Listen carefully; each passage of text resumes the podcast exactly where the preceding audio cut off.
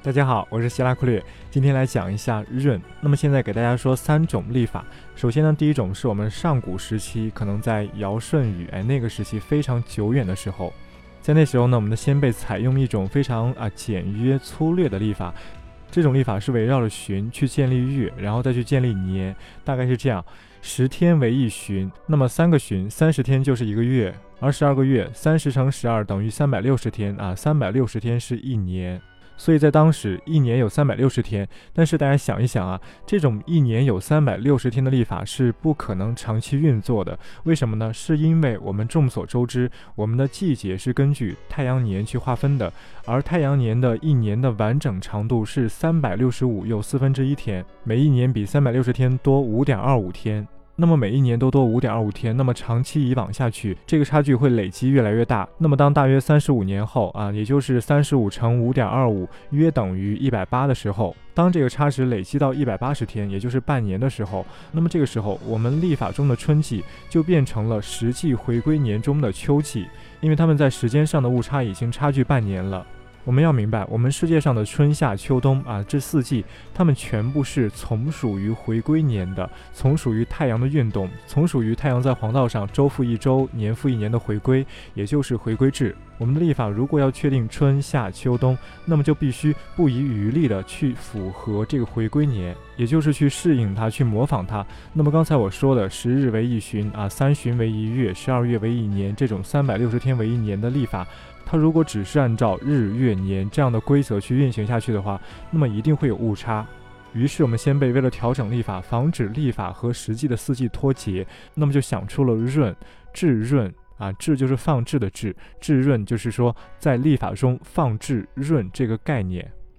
所谓的闰是指当历法和实际的回归年它们的误差累积到一个月的时候，那么这个时候我们就在当年设置一个闰月。让当年多出一个月，这样的话，在当年就能够把历法和实际回归年它们中间的这个鸿沟，它们中间的误差给填平。对于刚才这种情况，历法中有三百六十天，但是实际的回归年长度是三百六十五点二五天。那么实际上每一年他们差了五点二五天，但是当五点二五乘以六，也就是当这个历法运行大约六年后，那么六年后呢，历法与实际回归年的误差，他们就达到了三十或者三十一天。这个时候，我们在六年后的这一年加入一个月，多加一个月。这一年在历法上本来和以前的年一样，都有十二个月。那么现在我们加入一个闰月，让这一年在历法上有十三个月。当这一年的十三个月走完之后，那么从下一年开始，历法和实际回归年它们之间的误差又重新缩至零了，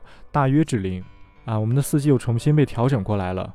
然后再继续走，大约在六年之后再进行一次质润，再调整一次，差距再缩回零啊，再继续走，再六年啊，再调整，再六年，再调整，再六年，再调整啊，这样一直调整下去，这样一直调整下去，这就是我们润的思想起源。好，刚才说的这个三百六十天为一年呀，这个实际上是非常上古的历法。和我们现在的农历它不是一回事儿。我们现在早已经不使用那种上古历法了，我们现在使用的是朔望月和回归年的历法，也就是阴阳合历。我们现在的历法，我们现在的农历虽然也有旬这个概念，但是呢，这个旬啊，并不是严格意义上说三旬就对应一个月，并不是这样严格对应的。我们现在的月纯粹是朔望月，也就是以月亮的盈亏、月亮的朔望来定立一个月的长度。前天我讲恒星月朔望月的时候说过，一个朔望月的长度大概是二十九点五天啊，比二十九天多半天。但是因为我们算日期没有办法出现半天这种概念啊，我们不可能说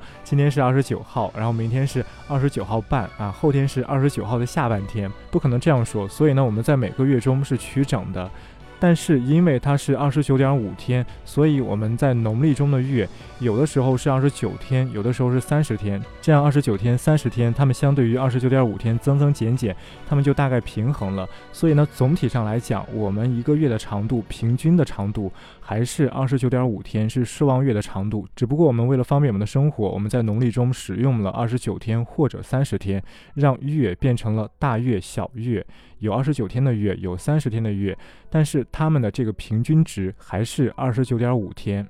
那么现在问题来了，一个朔望月它的长度是二十九点五天，那么我们一年是十二个朔望月，这样的话，二十九点五乘以十二，它的结果大概在三百五十四天到三百五十五天左右。也就是说，如果按照纯的朔望月去定立历法的话，那么我们的年每年只有三百五十四到三百五十五天，而春夏秋冬四季所依据的回归年仍然是三百六十五点二五天。这样，朔望月组成的朔望年三百五十四、三百五十五天和回归年三百六十五点二五天，它们之间又有了时间上的差距，而且这个差距一差就是差十天，每年差十天。当然，这个十天是个近似值，它的实际差距比这个十天要大一点。那怎么办呢？每年差十天多，那么到十七年、十八年之后，那春秋又颠倒过来了，那怎么办啊？我们还是和以前一样，和上古时期一样，我们仍然去制闰。当朔望年和回归年它们的累计的误差已经差到一个月的时候，我们在当年设置一个闰月来弥补掉这一个月的误差。